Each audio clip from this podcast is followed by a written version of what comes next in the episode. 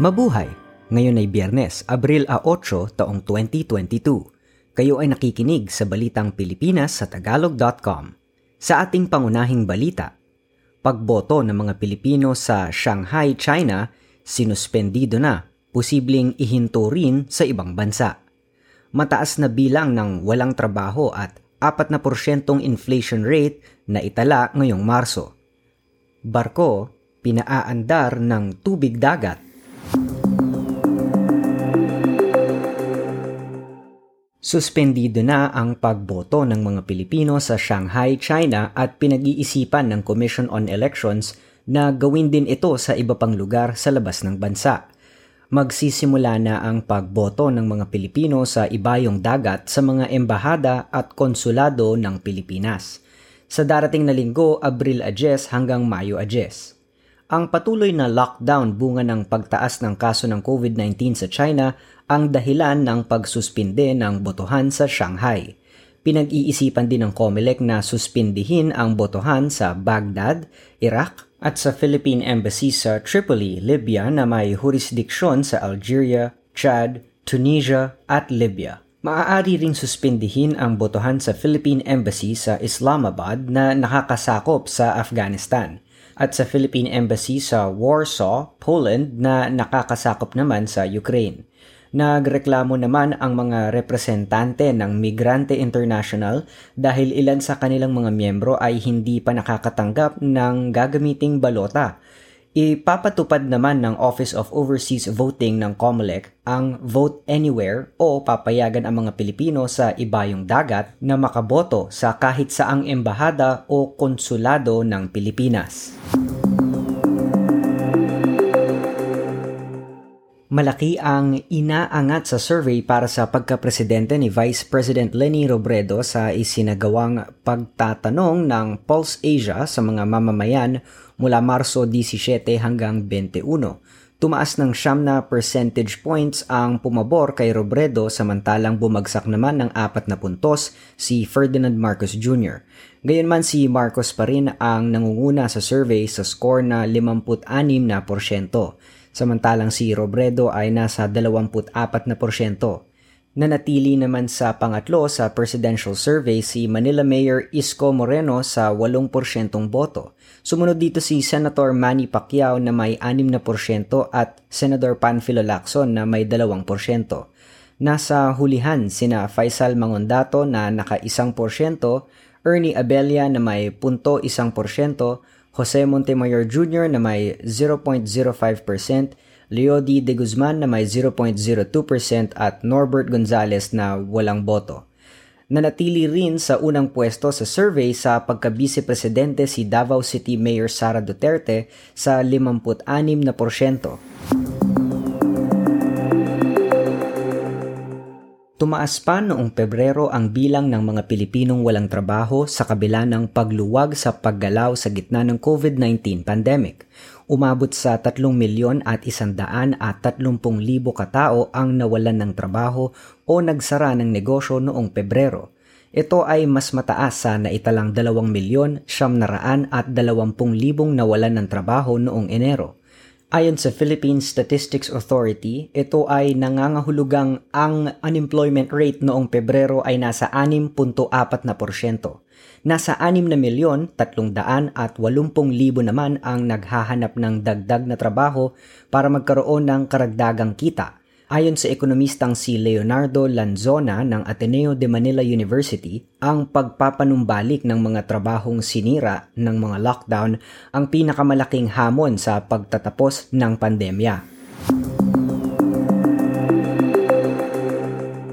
Tumaas sa 4% ang inflation rate ng Pilipinas ngayong Marso mula sa 3% noong Pebrero tumaas ang inflation ng pagkain at mga inuming hindi nakakalasing sa 2.6%, ang pabahay, tubig, elektrisidad, gas at iba pang produktong petrolyo sa 6.2% at ang transportasyon sa 10.3%. Malaki rin ang itinaas ng mga nakakalasing na inumin at sigarilyo na nasa 4.8% at gamit sa bahay at pagpapagawa sa 2.6%.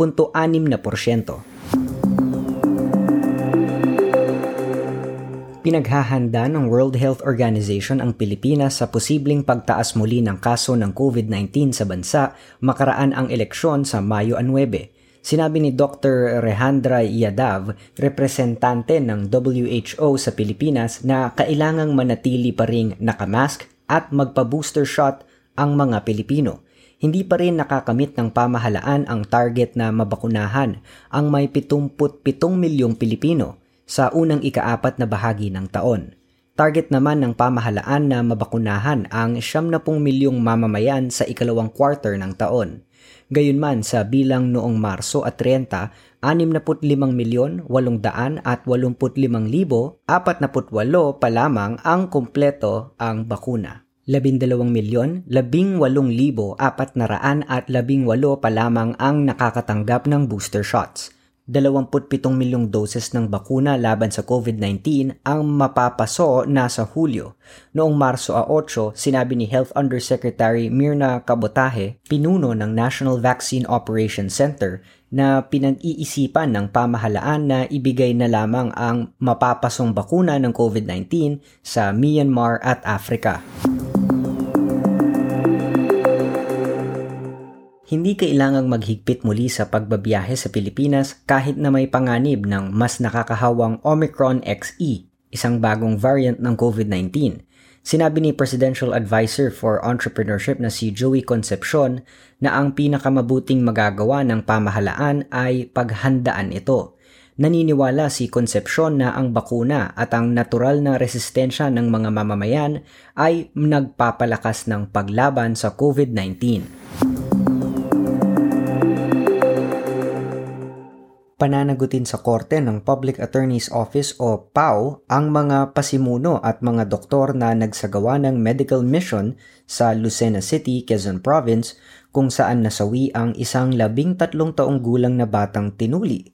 Pananagutin din ng PAO ang Quezon Memorial Hospital kung saan dinala ang bata makaraang hindi agad sinalina ng dugo ang pasyente. Inotopsiya na ang bata upang malaman kung bakit ito nasawi Natagpuan sa otopsiya na nakulangan ito ng oxygen sa utak. Ang bata ay tinuli isang linggo ang nakaraan bago ito nagreklamo ng matinding pananakit ng ulo at kahirapang huminga bukod sa pagdurugo ng ari.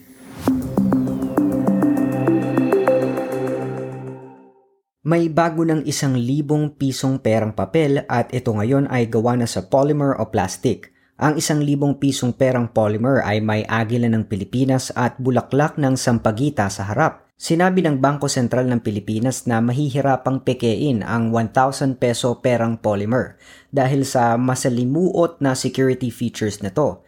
Ang mga polymer banknotes ay hindi basta makakapitan ng virus at bacteria at maaaring linisin ng hindi agad nasisira. 10 milyong piraso ng 1,000 pisong polymer banknotes ang ilalabas ng BSP. Ang 1,000 pisong polymer banknotes ay pinrint ng Note Printing Australia. May anim na pong bansa na rin sa buong mundo ang gumagamit ng polymer para sa kanilang pera, kabilang na ang Canada, Australia at New Zealand. Ang kasalukuyang isang libong pisong papel ay gawa sa 80% bulak at 20% abaka. Ang negosyante ng lupa at dating mambabatas na si Manny Villar ang nananatiling pinakamayamang Pilipino sa bansa. Meron siyang kabuoang yaman na 8 bilyon at 300 milyong dolyar batay sa pinakahuling listahan ng Forbes magazine. Dahil sa kanyang kabuoang yaman, si Villar ang ika-200 at 63 pinakamayamang tao sa buong mundo. Ang negosyante naman ng Pierre na si Enrique Razon Jr. ang ikalawang pinakamayamang Pilipino at may kabuoang yaman na 6 na bilyon at 700 milyong dolyar.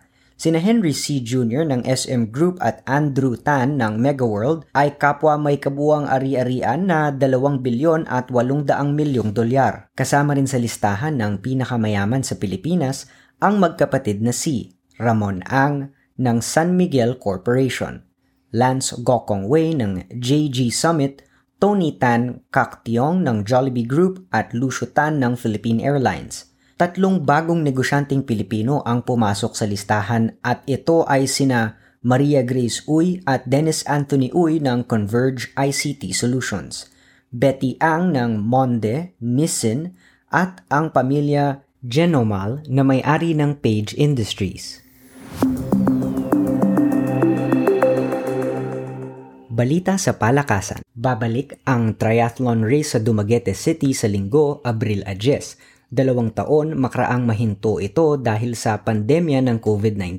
Mahigit sa limandaang atleta sa buong bansa ang magtutunggali sa paglangoy, pagbisikleta at pagtakbo. Kabilang sa kalahok ang isang 71 taong gulang na dayuhang taga-Palawan at dalawang labindalawang taong gulang na mga bata. Sa balitang showbiz, inamin ng aktres na si Amy Austria na naging drug addict siya noon.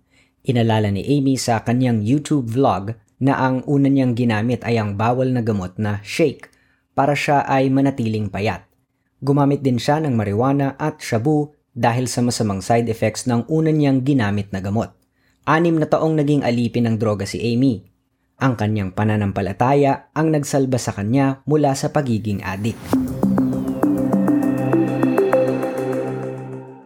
Sa balitang kakaiba, isang barkong pinatatakbo ng tubig dagat at iba pang alternatibong pinagkukunan ng enerhiya ang naglalayag ngayon sa buong mundo.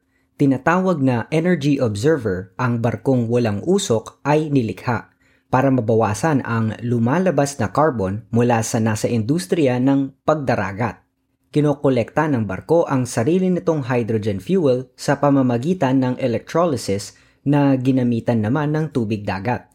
Ito rin ay isang mobile laboratory kung saan sinusubukan ang iba pang alternatibong pinagbumulan ng enerhiya tulad ng mula sa araw, hangin at tubig. Ang proyekto ay sinimulan noon pang taong 2013. Ang Energy Observer ay isang cargo ship na maraming gamit at may habang isandaan at dalawampung metro at lapad na 24 na metro.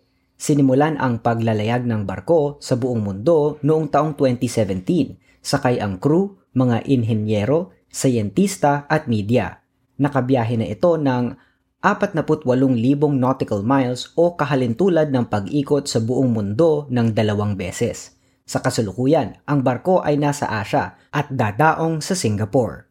Matatapos ang paglalayag nito sa taong 2024. At yan ang kabuuan ng ating mga balita ngayong Abril 8 taong 2022 para sa tagalog.com. Basta sa balita, lagi kaming handa.